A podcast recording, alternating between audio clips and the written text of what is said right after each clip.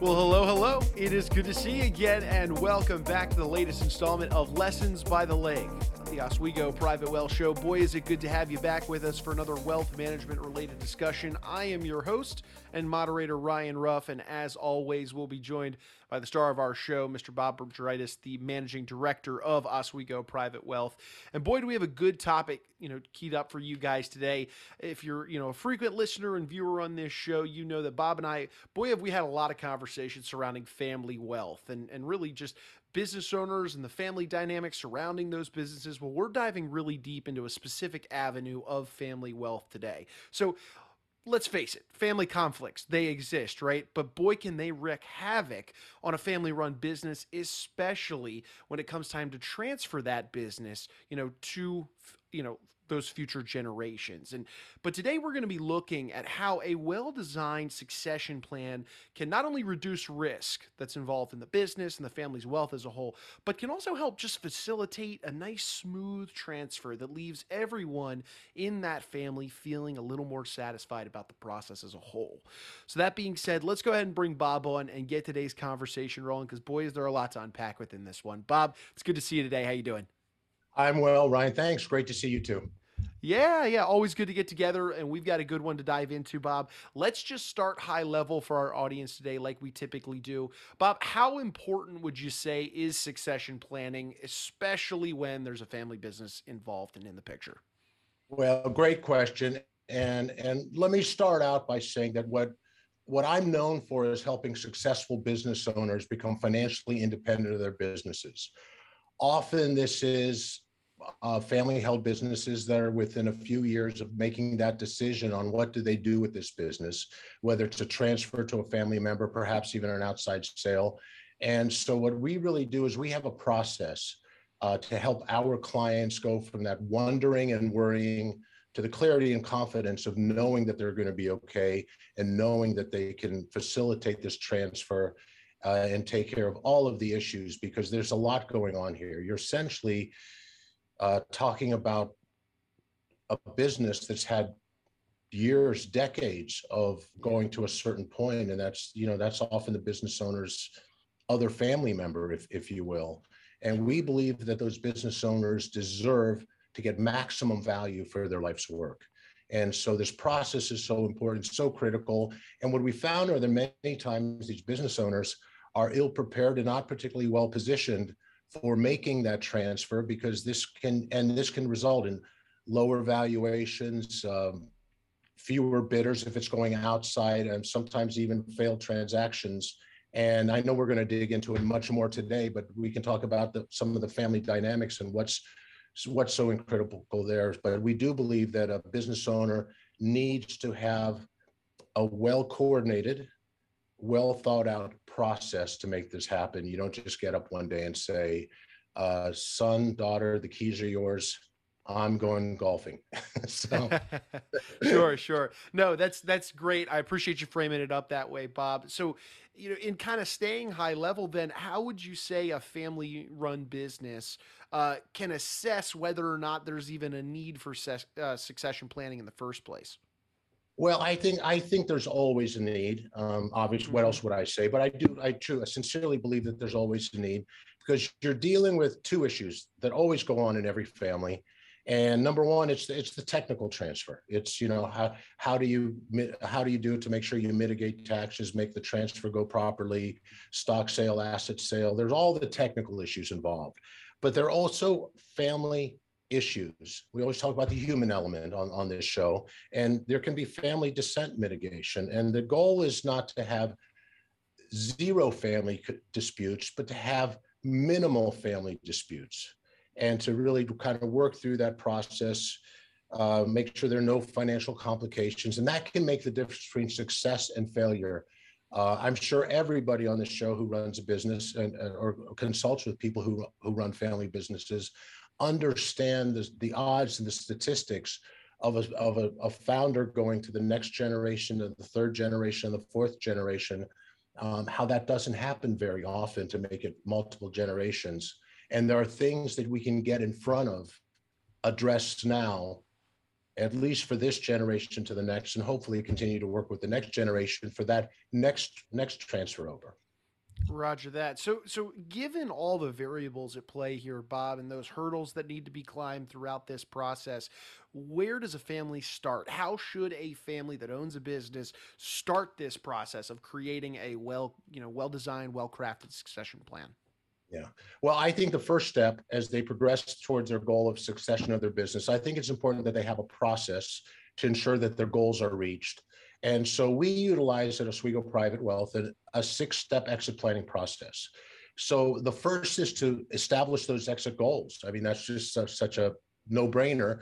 Is you've got to you know gain the clarity of knowing what do you really want out of this exit before you even start the process.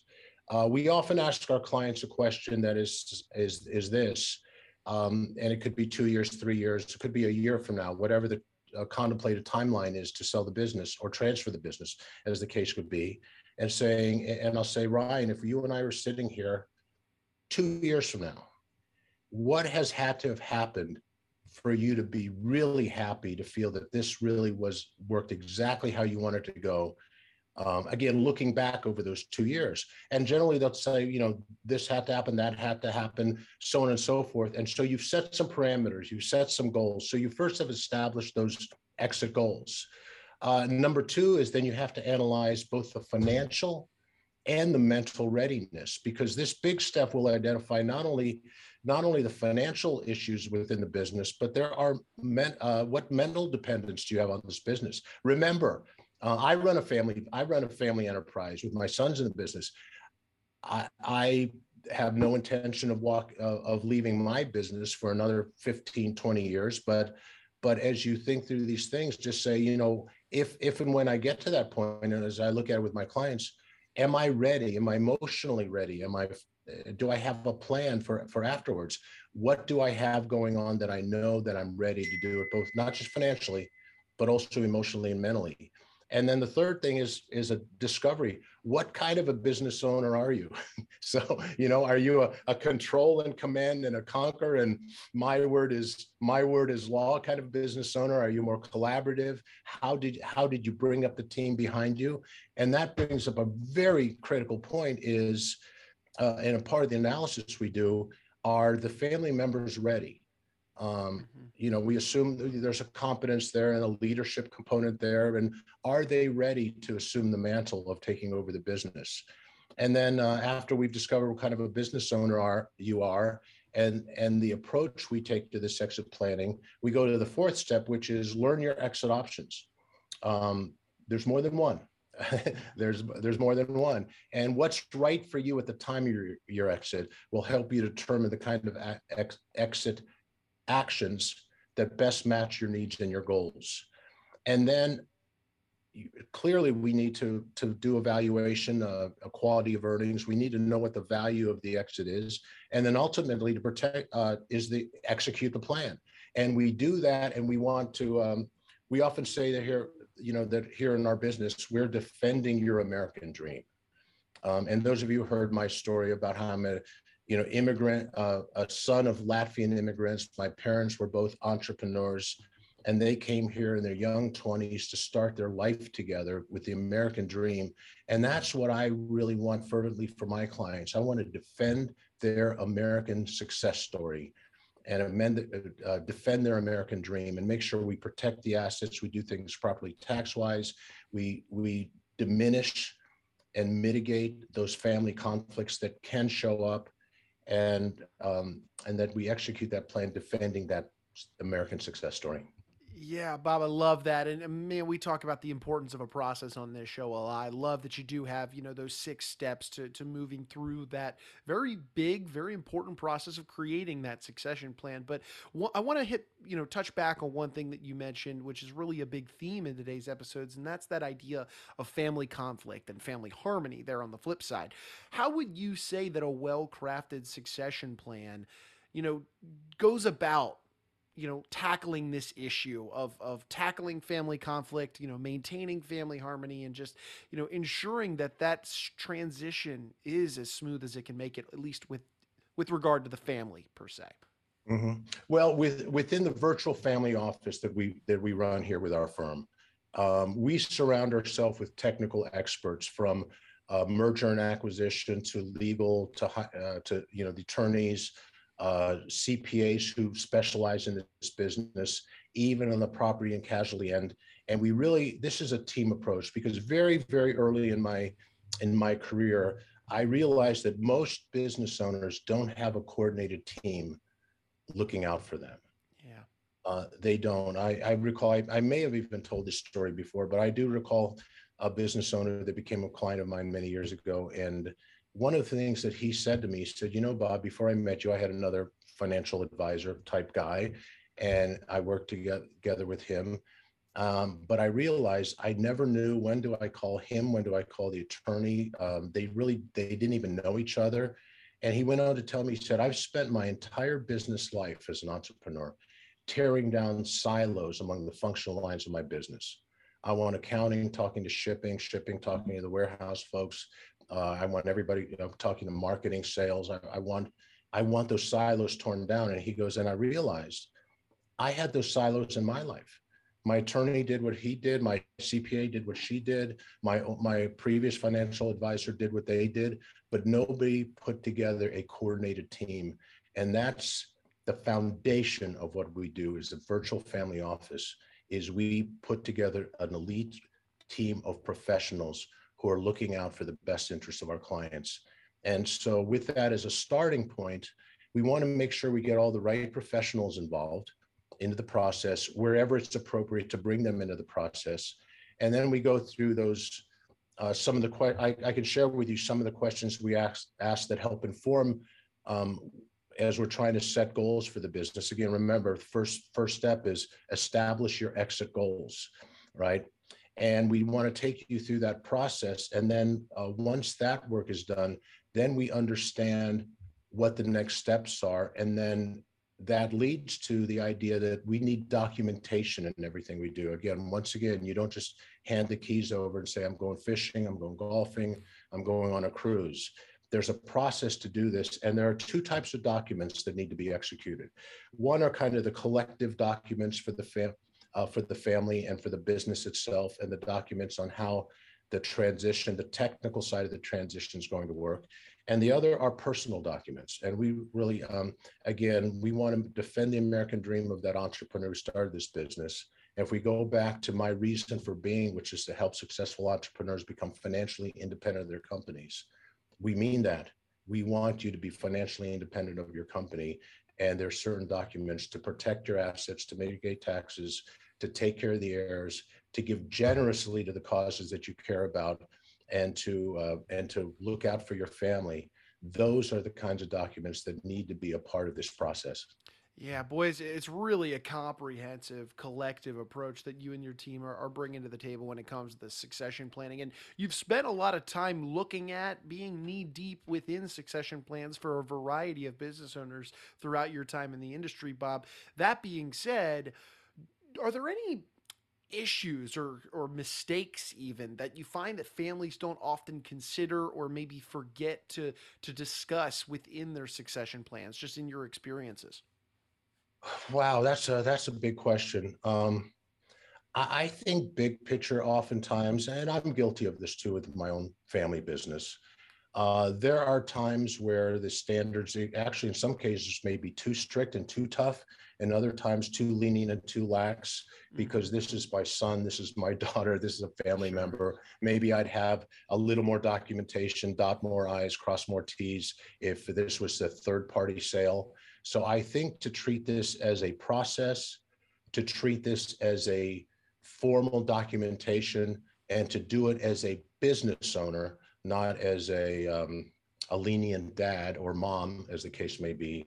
I think that's one thing that we see often, which again leads into you're never going to eliminate all family conflicts. Anyone who's had Thanksgiving in my house knows that's never going to be true, right? it's just that you know families get together and they, you know, they they thrive sure. sometimes on they you know they push each other's buttons sometimes, but you really want to mitigate them and you want to protect the business and the future of the business from those things. So let, let me give you an example of a couple of the questions we ask. We try to ask Um, I don't know that I'll go through all 10 or maybe, maybe I will, but there are really 10 kind of basic questions we ask. Uh, obviously we go, much deeper in the, in the corporate structure and uh, cash flow and quality of earnings and things like that. But we, uh, but one question that business owners need to think about a little bit is, uh, you know, how do you see your involvement in the business uh, changing or evolving in the future? How, where do you see your involvement as you're transitioning throughout the sale? And then the other thing is, you know, there is life after the business is sold. Um, I promise everybody that. And said, what's your next great adventure after you leave your business? You know, we we we see that with. I mean, it's, it's told to retirees all the time. You can't just retire from something. You have to retire to something. Well, it's the same for same for that business owner. And then you ask yourself the defensive question what obstacles do you think could derail your business or personal goals in the coming years? We want to defend against those. We want to protect against those. We want to identify them uh, because you can't solve a problem unless you first identify the problem. Um, and you know what role does this business need to play to help you achieve your financial goals? Again, if you're doing installment sales or asset sales or stock sales, there are different ramifications of all of that and then oftentimes again once again we ask and we want all the all the uh, interested parties the important parties in in the in this discussion the planning is what's your plan for ownership interest in your business in the future? How do you plan to pass that on along? Um, number six we said what method or methods have you used to assess the value of your business? How confident are you in that process that you have a true valuation of, of that business and uh, anyway, anyway, we have we have more, more and more questions, mm-hmm. including what our greatest challenges, what our greatest threats are, uh, and also our, what our greatest opportunities to make this a smooth, cohesive transfer of that American dream, that American success story, that family business going from one generation to the next successfully. Yeah, it's fantastic. And I would imagine, you know, your clients during those conversations, Bob, they're grateful to, to get into the weeds of it because boy, is it going to help lead to a better result there on the back end for them. Uh, but Bob, as we're kind of bringing our conversation to head, and I think this is an important part of, of the succession plan process that's worth talking about, and that is once a family has a succession plan, boom, it's in place right then and there. How important would you say it is to revisit that plan? Like this isn't a one and done type oh. of thing, right? You know, what would you say about this? Well, flexibility is the key because as we know, situations change. Uh, my goodness, just just tax rates change you know, and, and and corporate structure changes. And what may look good right now in 2022 as we're planning for a sale of a business in 2024 Tell me who's going to be president in 2024. Tell me who's going to be in Congress. Tell me what the tax laws are going to be. So flexibility absolutely has to be built into this um, uh, to be able to make those changes. So just like anything important in your financial life, these things need to be constantly looked at, uh, reviewed, modified as needed. So flexibility, I think, is the key.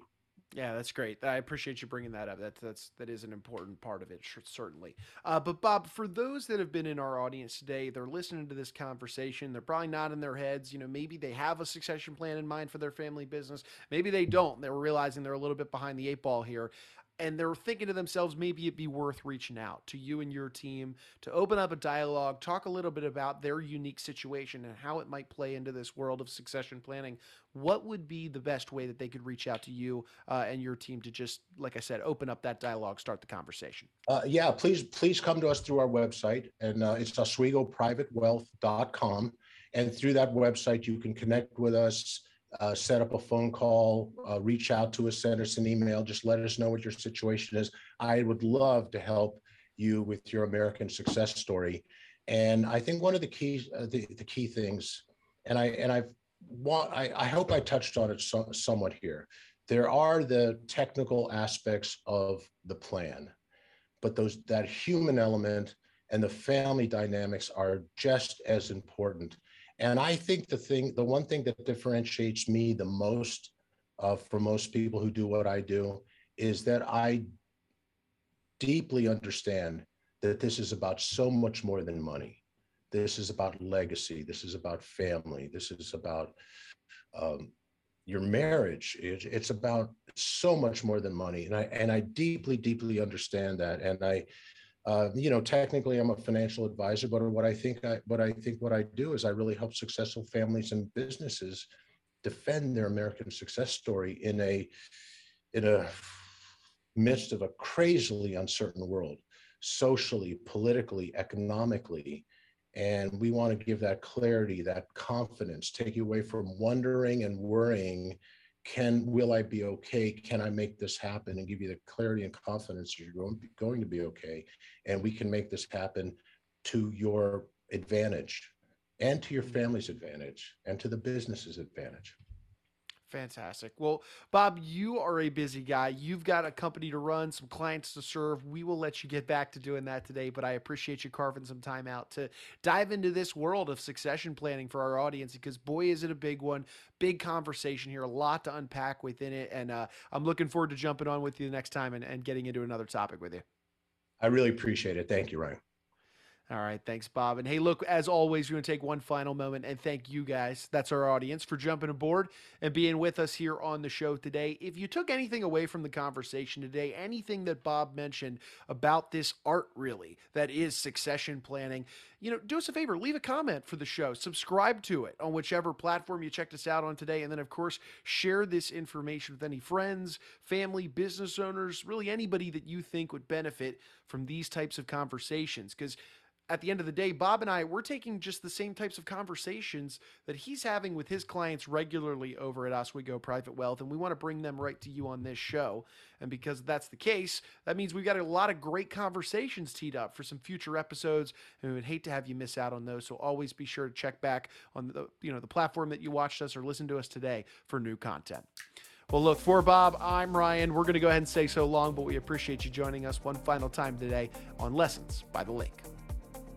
Oswego Private Wealth Management podcast may have been previously disseminated by Bob Bedritis on television, radio, internet, or another medium. You should not treat any opinion expressed by Bob Bedritis or his guest as a specific inducement to make a particular investment or follow a particular strategy, but only an expression of his or his guest's opinion. Bedritis' opinions are based upon information he considers reliable, but neither Oswego Private Wealth Management nor its affiliates warrant its completeness or accuracy, and it should not be relied upon as such. Bedritis and Oswego Private Wealth Management are not under any obligation to update or correct any information provided. Investment advice offered by Oswego Private Wealth Management and does not guarantee any specific outcome or performance. You must make an independent decision regarding investments and strategies mentioned by Bedritis or a guest. Before acting on information you hear, you should consider whether it is suitable for your particular circumstances and strongly consider seeking advice from your own financial or investment advisor. This information is for general purposes only and is not intended to provide specific advice or recommendations for any individual. Oswego Private Wealth Management does not provide legal, tax, mortgage advice, or services. Please consult your legal tax advisor regarding your specific situation.